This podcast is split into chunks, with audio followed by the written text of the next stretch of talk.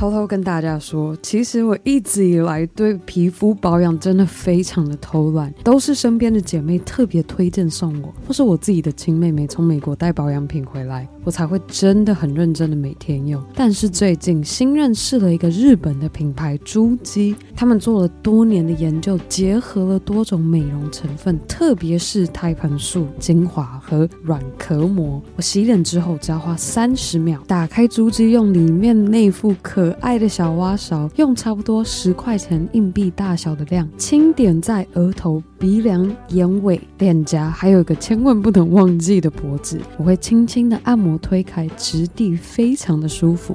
那我这两个礼拜持续体验着珠肌，我发现它除了有效保湿外，也慢慢抚平了我脸上的细纹了。特别是我爱笑的鱼尾纹，真的越来越淡。而也正是因为珠肌内含软壳膜，才能够迅速激发我们皮肤细胞的再生力。如果同样有鱼尾纹困扰的，你赶快和我一起保养起来！只要点击我们今天节目详情中的链接，就可以找到珠肌的订购方式。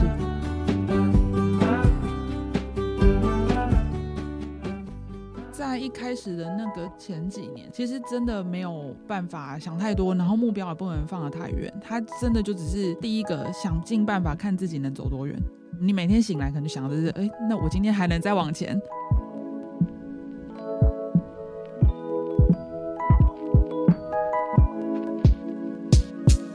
嗨，欢迎收听《Girl Power Talks》女力新生，这是一个集结女力和支持女力梦想的访谈频道。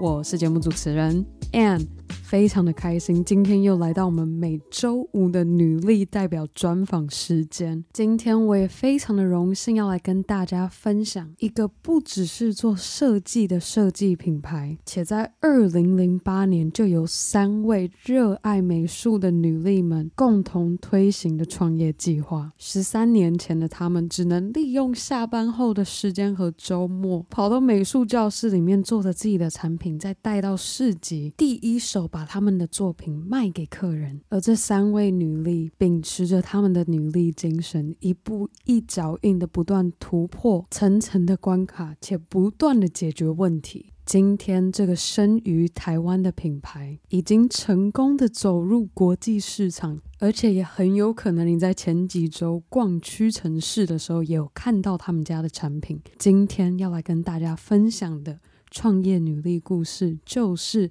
印花乐共同创办人，同时也是创意总监的 Emma。正因为土地的这一个很温柔、很厚实的这个特质，我看过的女性创业家，其实也许反而在承受度，然后带领众人走过危机，然后处理风险，然后带给大家安心。我觉得这个特质其实是女性很独特、很珍贵的一面。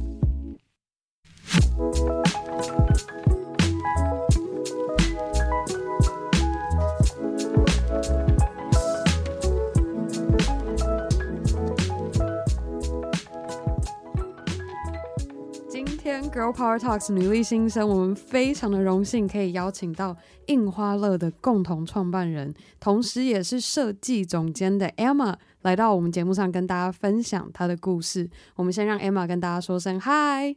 嗨，大家好！今天很荣幸可以接受 Ann 的邀请。那我希望今天我等下讲的东西可以给大家一点收获。我相信会有非常多的收获，不是一点而已。我真的非常的钦佩 Emma，呃，你和另外两位共同创办人都是设计学出身的，但是你们能够把你们设计所学、你们所有的技能，把它转换成为一个创业的计划，甚至到今天已经经营了将近十三年的时间。对，小孩都上国中了，这样。啊，等一下，什么？我们聊天的时候没有聊到这一段。没有啊，小孩，小孩就是这个，小孩就是这间公司啊。哦哦哦哦哦，好，这样子理解。我刚刚想说，哦，我的天哪，完全被我吓到，对，很严重的被误导，我真的很直接被吓到。好好好，我不要打，我不要打乱你。不会不会，就是要这样开心的聊天。那我们再说，嗯、呃，这个小孩出生之前的故事好了。好啊，这个现在在念国中生小孩出生之前，Emma，你在学时你是主修什么专业？然后你会如何形容当时还在学的自己？我主修是非常的纯艺术，就是 fine art，就是大家想象中的那种纯艺术，嗯、就是画画、素描、油画、雕塑、水彩的那种。然后那个时候，因为其实呃，我跟我的两个 co-founders，我们都是从小就学画画、学纯艺术这样，然后国中、高中也是美术班。然后大学美术系，所以是非常美术系的人。因为我本身念师大美术系嘛，但是老师，OK，以前可能是铁饭碗，但是到我的这个年代，其实老师是非常难考的，就是因为少子化嘛，嗯，所以师资也也要变得很少。然后我记得我那一年应该考老师就是一百取一点多，就是连一百个人去考两个都不到，所以其实此路也是不同。那对我来讲，其实大学的时候就。比较直接，就是去思考说，哎，那我可能未来还是以设计公司为主好了。至少说，哎，那是一个，就是你还可以想象它有很多各种不同的各行各业。倒是创业这件事情是从来没有在我们的脑子里出现过。天哪，我觉得很难想象。所以当时你完全没有想说，我已经想好，我毕业之后我就要成立一个我自己的设计公司，我要拥有我自己的事业，我要当自己的老板。当时完全没有这样子的念头，应该说不敢去想。想象这件事情。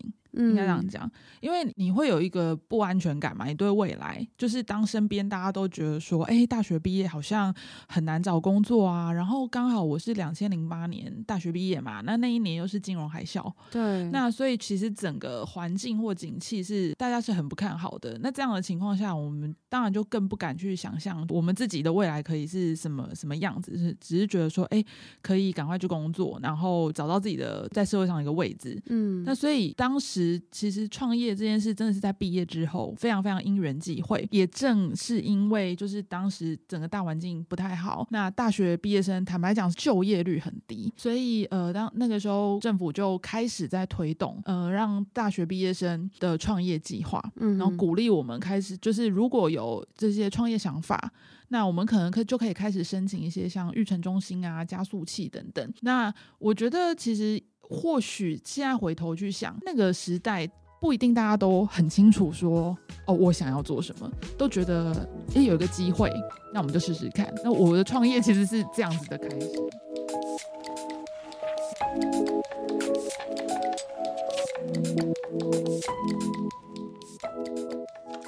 那你当时有没有一个梦想，或是你有没有什么目标？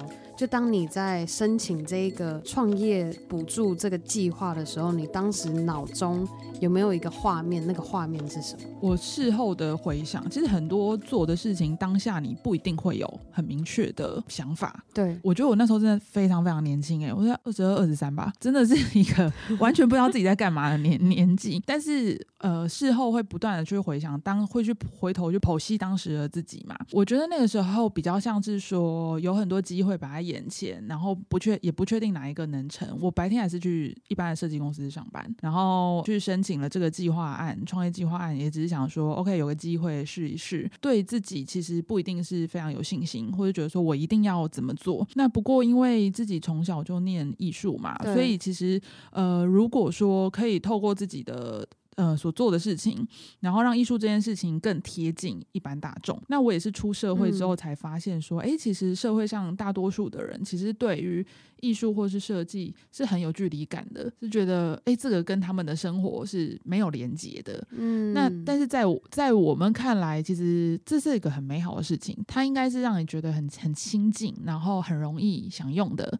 所以就觉得说，哎，那如果我们要今天要创业，我要创一个品牌，那我就想要做一个。很平易近人的的的品牌，但是这只是一个很模糊的念头，并不是真的很知道该怎么做。所以就先从你们当时就先从手绘，然后做成像是文创小品这样子做出来。我跟你讲，那个时候连文创这个名词都还没有出现，就是 天哪，对。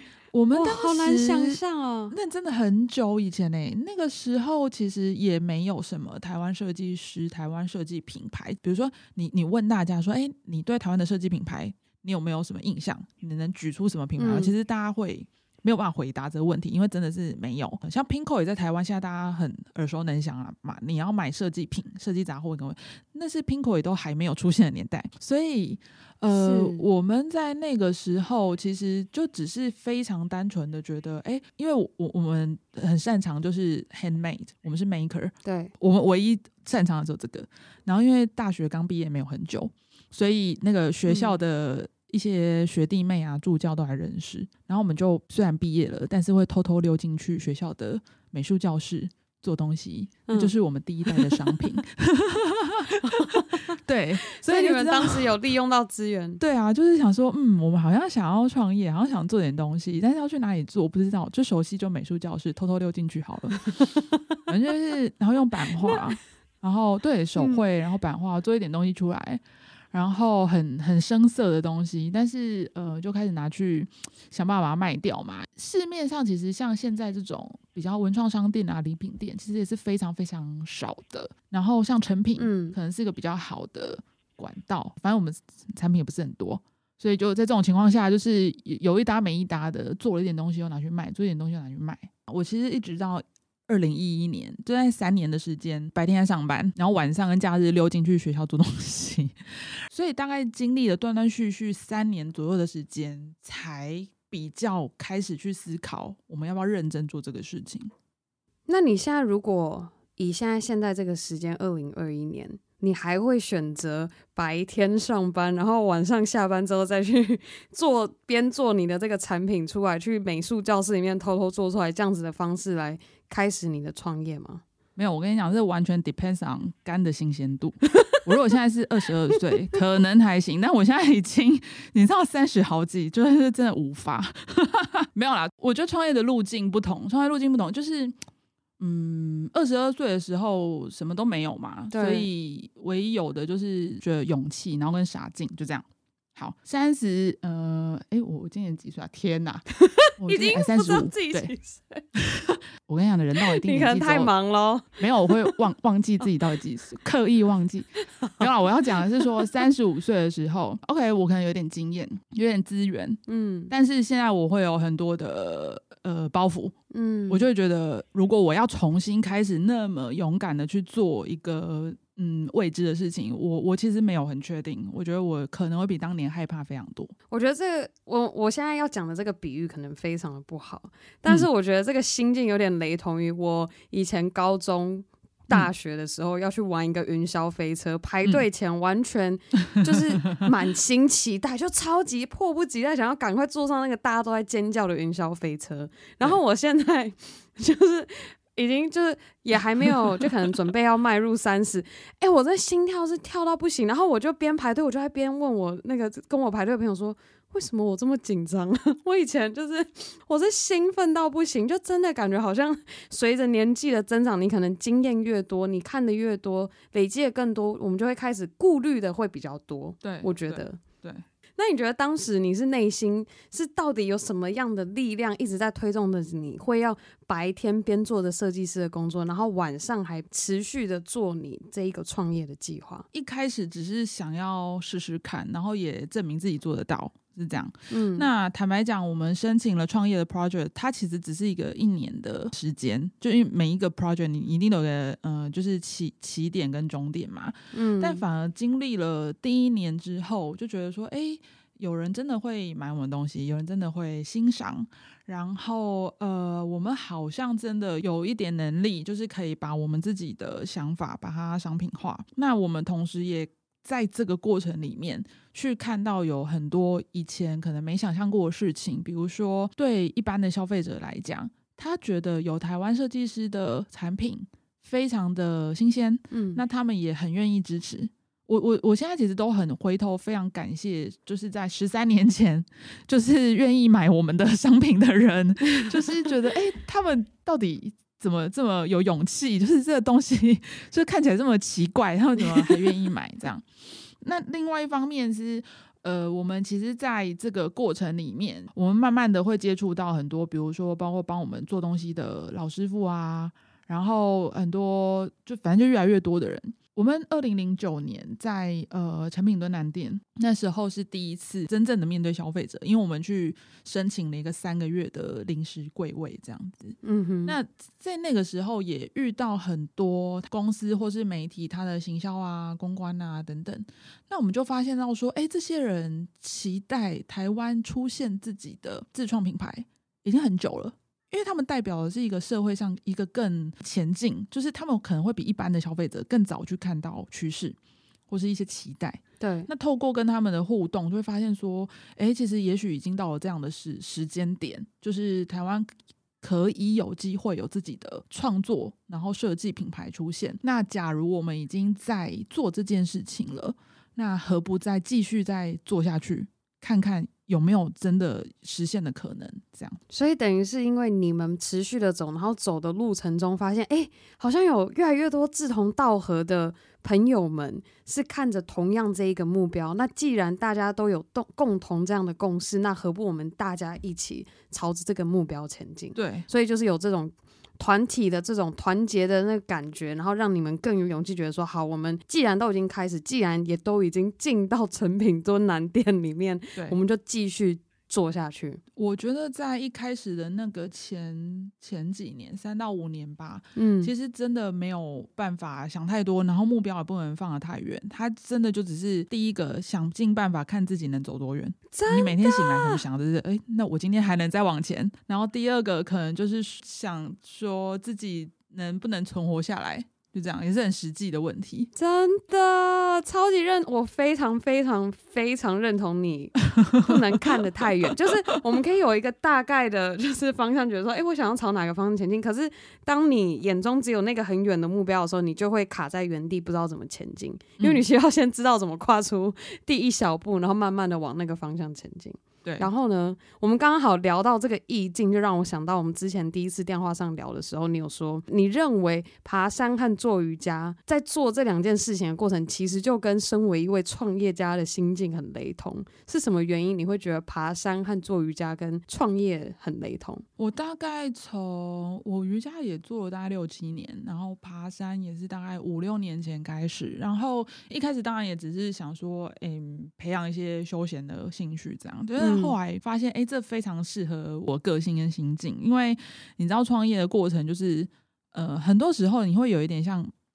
就是盲目前进，就是你你看不太到前方是什么嘛，但是这个过程是痛苦万分，但是你会很享受每一次可能有一点小成功，然后或是有一个新的里程碑你达成了的那种快乐的感觉。嗯，那我觉得在做瑜伽的过程也是一样的，因为瑜伽就当然是很痛苦嘛，就是 它在挑战你身体的极限。而且它很个人，你的今日的状态如何，那你的练习是不是持之以恒的，它都会影响你每一次所展现出来的的表现。然后那个好或坏，也只有当下的你自己可以知道。那这跟创业实在是太像了。那爬山也是一样，因为呃，我觉得爬山一个让我最。觉得跟创业最相似的地方是，很多人都会去讲说你在登顶的那个过程。可是我我我要讲的是，你登顶不一定能看到最好的风景这件事。创业很多人可能都觉得我们追求的是一个成功嘛，没有错。可是你事情往往不不一定如你所想。你可以发现你，你你你到最后一里路，你无法登顶，你无法取得这次的成功，或者你到了那个地方，你发现不如你想的那么的好。但你还是要下山，然后你可能下完山，你还是下一次还是要再去爬另一座山。那因为我创业的时间稍长了一点，所以我其实一直在这种上上 上山下山，然后有时候觉得看得到风景，有时候没有办法。但是可能因为上下山的次数多了之后，就发现就是哎，fine，我知道我至少下一次再去另一座山头，就这样。所以这是这两件事让我觉得很能呼应。正在创业的此刻，我觉得这个意境形容的非常的好。嗯。你觉得如果今天我们如果不是创业家的角色，会在什么样的情境下会有同样的心境？就面对什么样的事情？我觉得面对任何需要你，呃，他他如果不是一个当下立即能反应的，他是需要你花点时间去去执行、去去证明。我觉得任何事情都是一样的，哎，包括经营感情啊，我觉得也是啊。好了，但是我我要讲的是现在有感情 哦，没有没有，现在现在还现在还行，现在还还可以，还可以。好好，那就好，那就好。对，但因为你刚刚问我说，呃，如果不是在创业的时候，有没有其他的机会去体会到这个心境？我我会觉得都是，因为有时候我觉得它就是一个心念一转吧。嗯，因为大部分人应该都会有一点困在那个我没有办法达成。我要的地方，或是我想要的东西的那个当下，嗯、就是那就会呃，我觉得那就会让自己很很很很痛苦。可是如果我去对应到，不管是瑜伽或是爬山，所有的痛苦都是当下性的，因为你你还是会持续的前进。那所以我就觉得说，当我后来去想，有点像想通了这件事情之后，反而很多的挫折，我会比较是用一个，那这就是当下的挫折，来让我自己重新再充满一些力量。应该说，我其实也是，我觉得这需要一点练习耶，因为经常性的会遇到 挫折跟。痛苦嘛，然后那个当下你都会觉得、嗯、啊，就是怎么会这样子啊？是我能力不好啊？然后可能就会呃低潮很久。可是那个低潮其实无你呃无济于事嘛，因为总是事情还是要想办法解决。是那几次之后，自己就会开始想说，哎，那我是不是要把 可能我心态上啊，应该要练得更。也许再更强壮一点，或是我用不一样的角度去看事情，然后几次之后发现说，哎、嗯，其实这样子反而更能够帮助我自己去看这个当下的错误是什么。然后，既然我知道后面可能都还有机会，不同的机会去修正，或是在做别的事情是哎可能取得成功，我就不会把当下的这个挫折看得这么的重。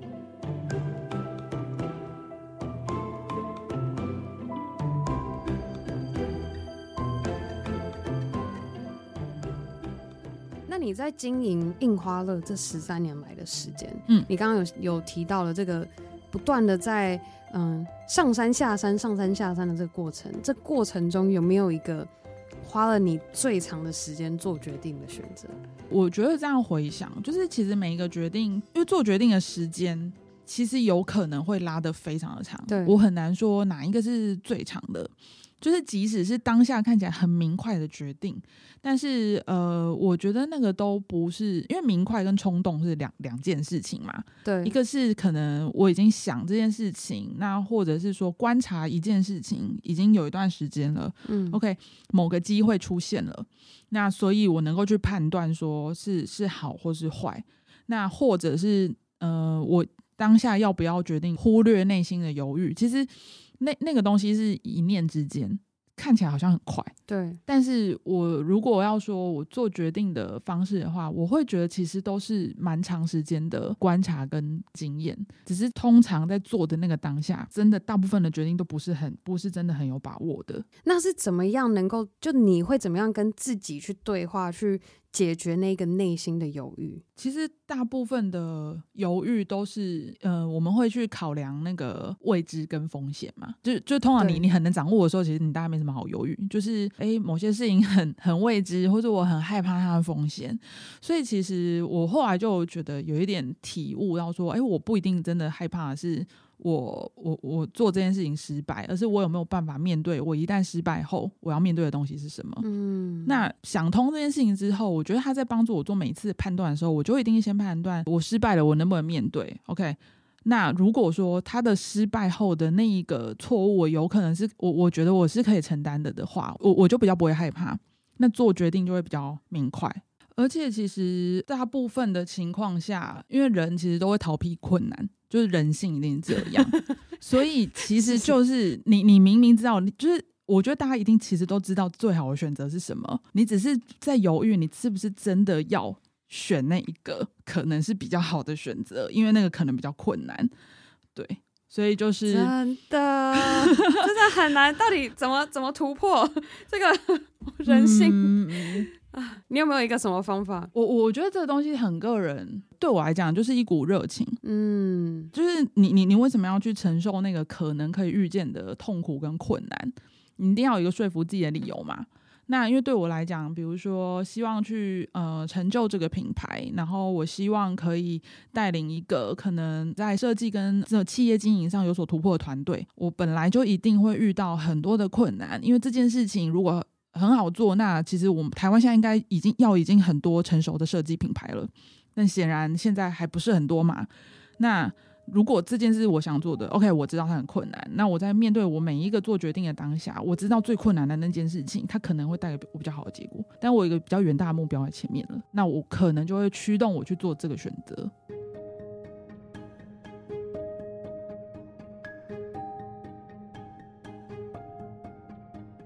不知道听到这里的你是否和我一样感触非常的深？原先十三年前和另外两位共同创办人一起开始这创业计划的 Emma，从原先单纯的销售自己手做的作品，如今已经蜕变成为一个找到他们的使命，成为了一个不只是单纯做设计的设计品牌。接下来，我们就听听 Emma 分享这一路走来，决定走上创业之路的她，看见自己的改变与成长。那如果你也和我一样，想要一起支持印花乐这个品牌，可以在过年期间去他们在大道成本店和三店，或是诚品南西店的分店。他们门市办过年活动，这个活动从二月一号一直到二月十四号，消费满额就可以玩抽抽乐，而且除此之外，在大稻城的两间分店还可以去体验春联卷印手作活动。活动的详情都在我们今天节目详情连结中。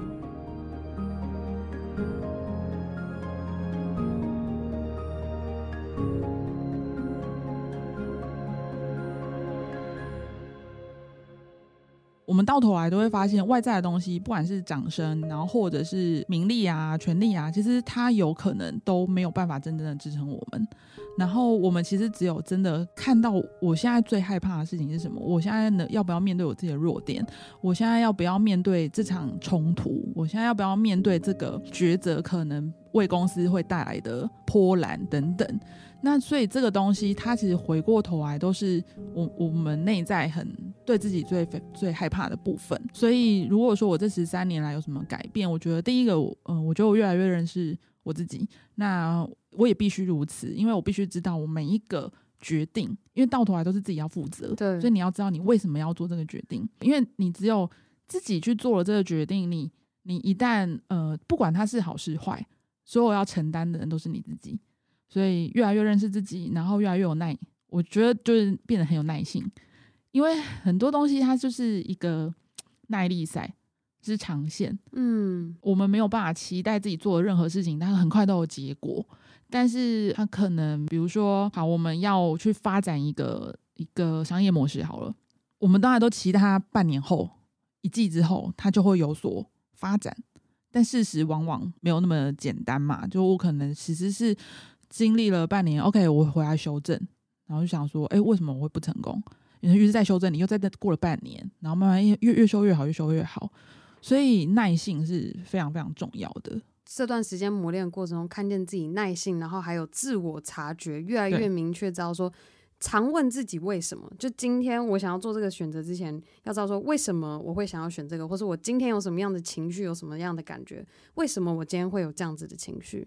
我也常常跟同事分享啊，就是说，嗯，其实大家在工作上都会想要成长，对。可是其实，嗯，我我觉得，尤其是比如说在职场上工作了一段时间，比如五年、十年之后，也许有的人他会发现说，哎，我好像停在一个地方。那我其实常常就会跟嗯、呃、同事们去分享说，这个时候其实不一定是要先去想你接下来要怎么做。我觉得应该花一点时间回头去看，那你过去这段时间，你你你是怎么做的？你是怎么一路走到现在？然后你觉得你有哪一些呃弱点或缺点？你害怕的地方？因为我觉得只有面对自己这些事情，而且很诚实，因为面对自己且诚实，其实是很我觉得啊，我觉得很困难，因为可能会让自己很不舒服。但是我所看过的。真正还可以在自己的成就上有所突破的人，都是先突破了他自己内在的这个弱点。所以等于是说，你其实盲点就是你的盲点就是一直看着前方，对。但其实你往后看，你可以看得更清楚，然后你再重新调整，知道要往哪里走。比如说，有的人可能会是，嗯，他沟通力一直都很有问题。你你知道，承认自己的沟通力很有问题，这个是一个很需 很需要勇气的事情。因为你自己讲的时候，哎，别人讲话我都听不懂，其实根本就是你讲的话别人听不懂，好吗？但你你就一直想说，哦，那那我我想要成为一个什么样子的呃一个某个 team 的 head，OK？Okay，但是你你根本没有解决。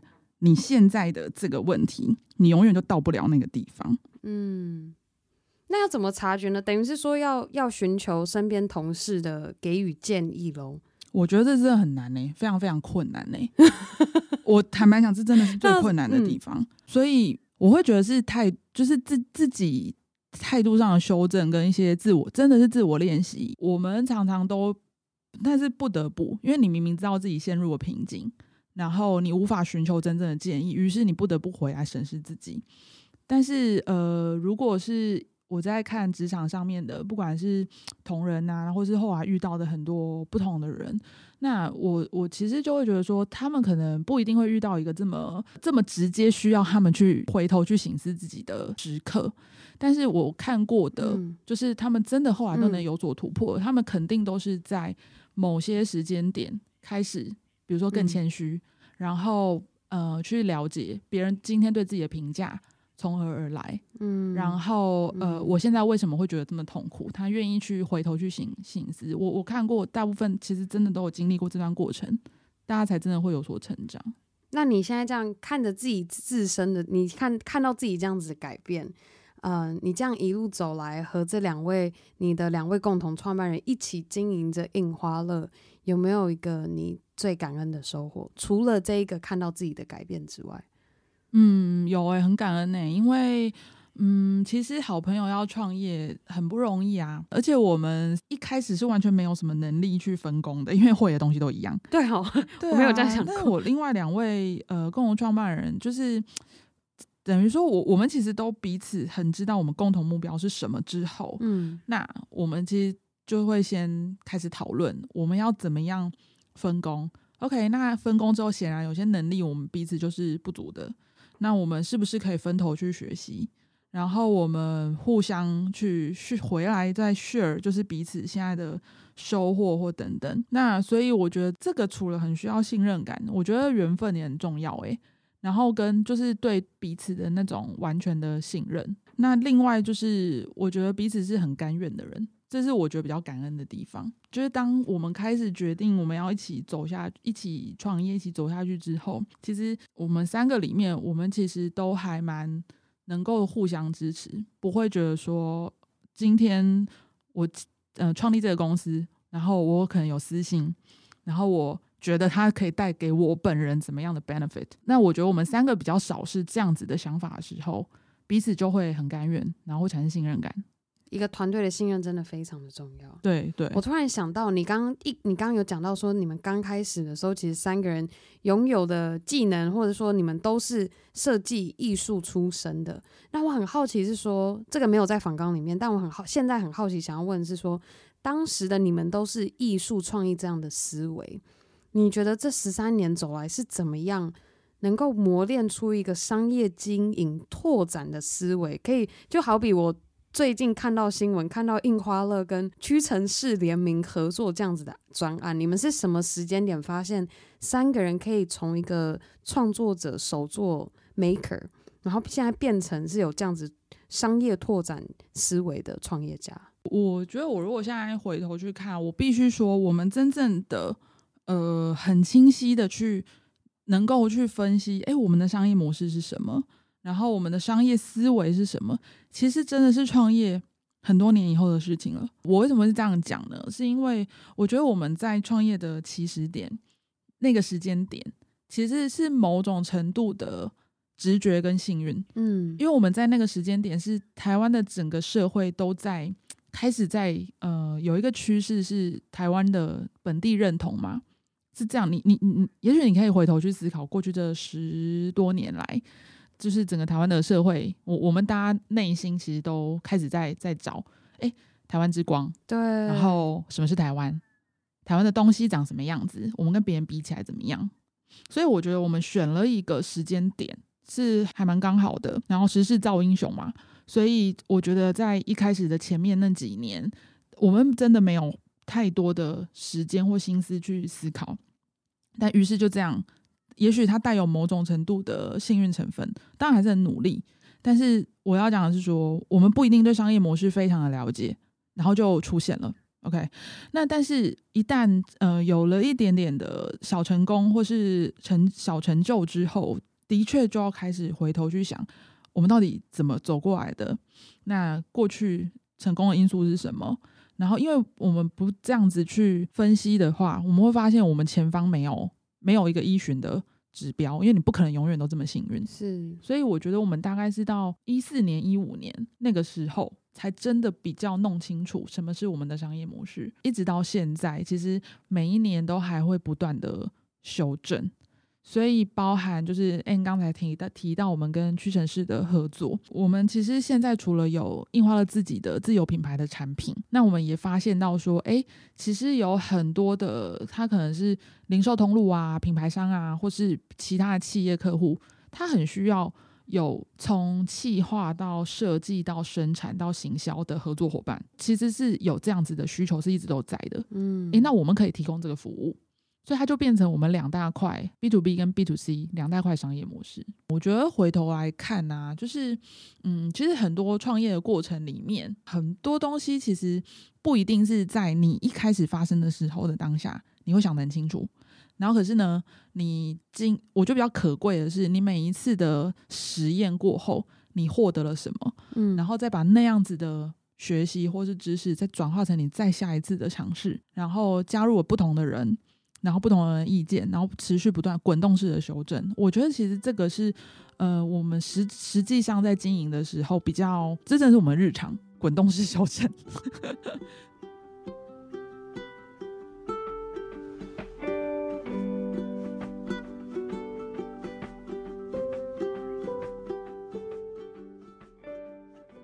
带着这样子滚动式修正的模式，现在的 Emma，你的梦想或是下一个目标是什么？我们在某个时间点就决定，就是呃，我们希望可以让这一个品牌或是这个企业，它是一个看得到的规模化的，然后它不再只是属于我们的，我们自己梦想的实践，而是我想，我希望可以把它经营到是属于。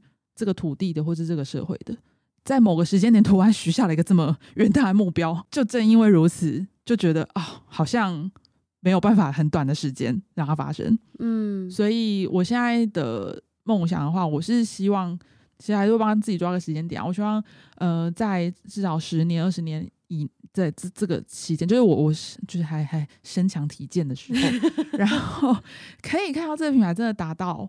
我们心目中的养猫，我真的觉得这愿景很棒啊！就等于说，今天不是说哦，呃，印花乐是由我们这三人团队创的，而是今天这个印花乐已经自己可以自立自营，就等于说它可以自己去转动，自己去不断的再去回馈给整个织品产业，或是整个台湾作为自创品牌这样子的生态，它可以持续的去扩张它的影响力。等于是说，今天你养的这一个小孩可以自己。嗯，怎么讲？就成人自己去成家立业的感觉。对，嗯、呃，很多人创业，包括我们自己，一开始都是为了自己嘛。对，就是你一定自己有一些什么想法，然后自己想要追求什么样的生活，创业都是为自己。可是我自己觉得，后来看到真的是走的比较长远，然后令人钦佩的公司或企业，他们应该都是在某个时间点找到了一个利他的成分。这个利他不见得是那种社会企业或者等等那种真正的利利他，我讲的是说他会去找到就是这个社会为什么需要这间公司的价值。然后我我觉得我们自己也慢慢找到了这样的东西，不见得已经实践了，但是它就是会让我们觉得说，哎，那我们真的会想要走得长远。然后我现在会想要继续去经营这间公司，到底是为了什么原因？因为创业真的太辛苦了，你会为自己呀、啊，就是。我我我我就是觉得他几年内，我想说啊，算了啦，还是去上班好了。但是我还想说，哎、不行啊，就是有有，就觉得我找到了一个新的意义之后，就觉得哦，那再辛苦，好像还是可以坚持下去。刚刚说到这个啊，你觉得活在现今世代的女性，如果她们心中有一个梦想，可是一直没有办法找不到一个方向前进，或者说她感觉一直卡在原地，没有办法去做到那个突破，她可能是缺乏了什么，会会有这样子的问题，会会有，但我不觉得是问题。呃，我我要讲的是说，因为你你刚刚有设定一个角色是女性嘛，我我觉得。嗯，坦白讲，我觉得女性在社会上是真的有蛮多属于女性的困难。我不会觉得男性没有困难哦，但是我觉得女性的困难可能有外在的，有内在的。比如说，可能会有外在的期待啊，然后有社会的认同啊，然后自己的一些角色等等。但我觉得内在的有，因为我觉得女生是很容易想很深、想很远、想很多。对，可这个是好处也是坏处，是因为有可能我们想了太多，然后就是去想象了太多风险，会害我们裹足不前，这是非常有可能的。但是这个好的一面就是，因为我们会去想想到事情的风险，我们可能就比较有个耐受性，我们可能会想要去管理它。我会觉得。如果说裹足不前的时候，有可能是你现在的内心的动力或那个梦想，它还没有大到召唤你踏出那一步。嗯，但是不见得是不好的啊。你有可能再过一段时间，当他真的强大到召唤你踏出那一步的时候，我觉得没有人挡得了你，你自己也挡不了你自己。哦，我好喜欢你刚讲那一段哦，就完全陈述着我当时就是。当然不敢说，就是我内心召唤着我开始做女力新生那个 那个声音，嗯，但我觉得有点描述到当时那个感觉，非常的认同。其实就是如果我现在没有办法做什么事情，然后它也许只是时候未到，那但是如果你真的很希望它达成，它其实是总有一天会实现，你真的可能跨出那一步。但反过来说，我们也不要因为觉得我现在没有办法做什么，是因为各种种种。我找到的阻碍，因为那些其实那根本不是，就就是不是真正的原因嘛，那可能只是借口，说啊，我因为怎么样怎么样，所以我没有办法这么做，是没有，就是你真的想做，你一定可以想到办法去做。那我觉得，既然刚听 Emma 分享这些，你觉得你的 girl power 是什么？嗯，可以延续一下刚才，我觉得女性的特质这件事。我觉得非常有趣，就是我我一直很喜欢呃大地之母这个概念，我一直都觉得女生的力量是很呃，它是像土地，它是像大地一样，是很坚实的存在。嗯，因为我自己感受到，因为我们整个团队也几乎都是女性，然后她其实就是一个承载力，然后你平常不一定会感觉到她，可是她会很完整的去承接，不管是好。或是坏，然后呃，慢慢的去孕育，然后慢慢有耐心。它可能不是像火或者像水，它是爆发式的，让它很很很快就可以看看得到的。但是我觉得，正因为土地的这一个很温柔、很厚实的这个特质，我看过的女性创业家，其实也许反而在。承受度，然后带领众人走过危机，然后处理风险，然后带给大家安心。我觉得这个特质其实是女性很很独特、很珍贵的一面。嗯，我好喜欢你的形容哦，因为过去上节目的比较多是就会形容，其实像水，它可以细流，然后也有可能会像个海啸一样扑啸而来。哦，但我觉得我们是第一次听到有以就是大地。这样子的，然后确实也很符合，因为大地孕育着生命，然后女性也是 是、啊、是生育、啊啊、这样子的角色，真的好喜欢哦。哦，谢谢 你这样，你这这一路走来，有没有一个你经常用来鼓励自己的一句话？我觉得其实会蛮呼应我刚刚前面讲的，就是自我觉察。嗯、对我来讲，的确真的经常需要鼓励自己。我其实都会告诉我自己说，嗯、呃，跳出来看。就是我现在嗯觉得这么的低潮，嗯，我现在觉得这么的挫折，那这都不是永远的，它都是一时的。那所以既然是如此，那我赶快好好的想办法找到下一个 solution。然后我现在在哪里？我为什么会走到现在这个田地来？觉得认知到就是那个当下性对我来讲很重要。我觉得你刚刚给的那个建议非常好，就是要记得当时的挫折或是这样的痛苦只是一时的，不是一直这样子痛苦一辈子下去，这样真的太痛苦了。那今天我们的专访要进入最后一题，嗯，呃，今天 Emma，你现在作为我们节目的女力代表，在我们节目上分享你的故事，你心中有没有一位你推荐也可以一起来节目上和女力新生的听众们分享她的故事？其实我内心就是有很多，我觉得我认识过很棒的女性，但是我想要推荐那个。茶子堂的现现在的执行长 Lauren，Lauren 是我好朋友。那其实他的经历，我觉得也许是另外一种，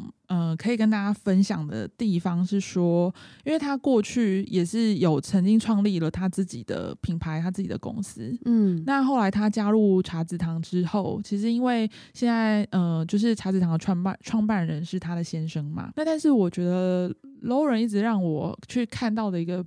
不一样的地方是说，我们如果曾经都是，比如说是经理人，是创业家，那我们怎么会甘于进到了另外一间公司，然后去帮别人打理一切？其实很多人一定是没有办法去去处理自己内心的这一块。但我反而觉得，或许他这样的经历是另外一种强韧，因为一旦女性结婚之后，其实她不再是自己一个人，但她可能是有家庭。然后有先生，然后他们有一个共同的公司。嗯、那我也觉得他的这一段心境的转折，然后他怎么样，现在还是茶子堂里面很重要的一个中流砥柱灵魂灵魂人物，但不再只是以他自己为出发点的这样的公司。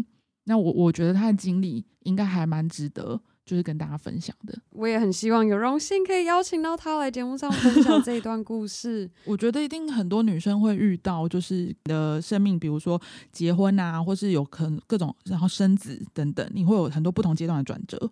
然后我觉得那个抉择啊，都不是呃单身的女性是可以了解的。就是他会有很多不同的阶段，然后所以我觉得我在他身上我看到很多属于他这个阶段他的勇敢跟他的一些可以让跟大家分享的地方，嗯，可以带给还没有走到那样阶段的女性，可以有不同的启发。好，今天真的非常感谢 Emma 的分享。我相信我们现在正在收听的各位收获非常的多，没有像 Emma 一开始说的有一是非常 充实的收获。好好，就是这样就安心了。真的，真的很感谢你今天来一趟到录音室跟我们分享你的故事。那我们今天专访就到这告一个段落，我们先跟大家说拜拜。好，谢谢，嗯，谢谢大家，拜拜。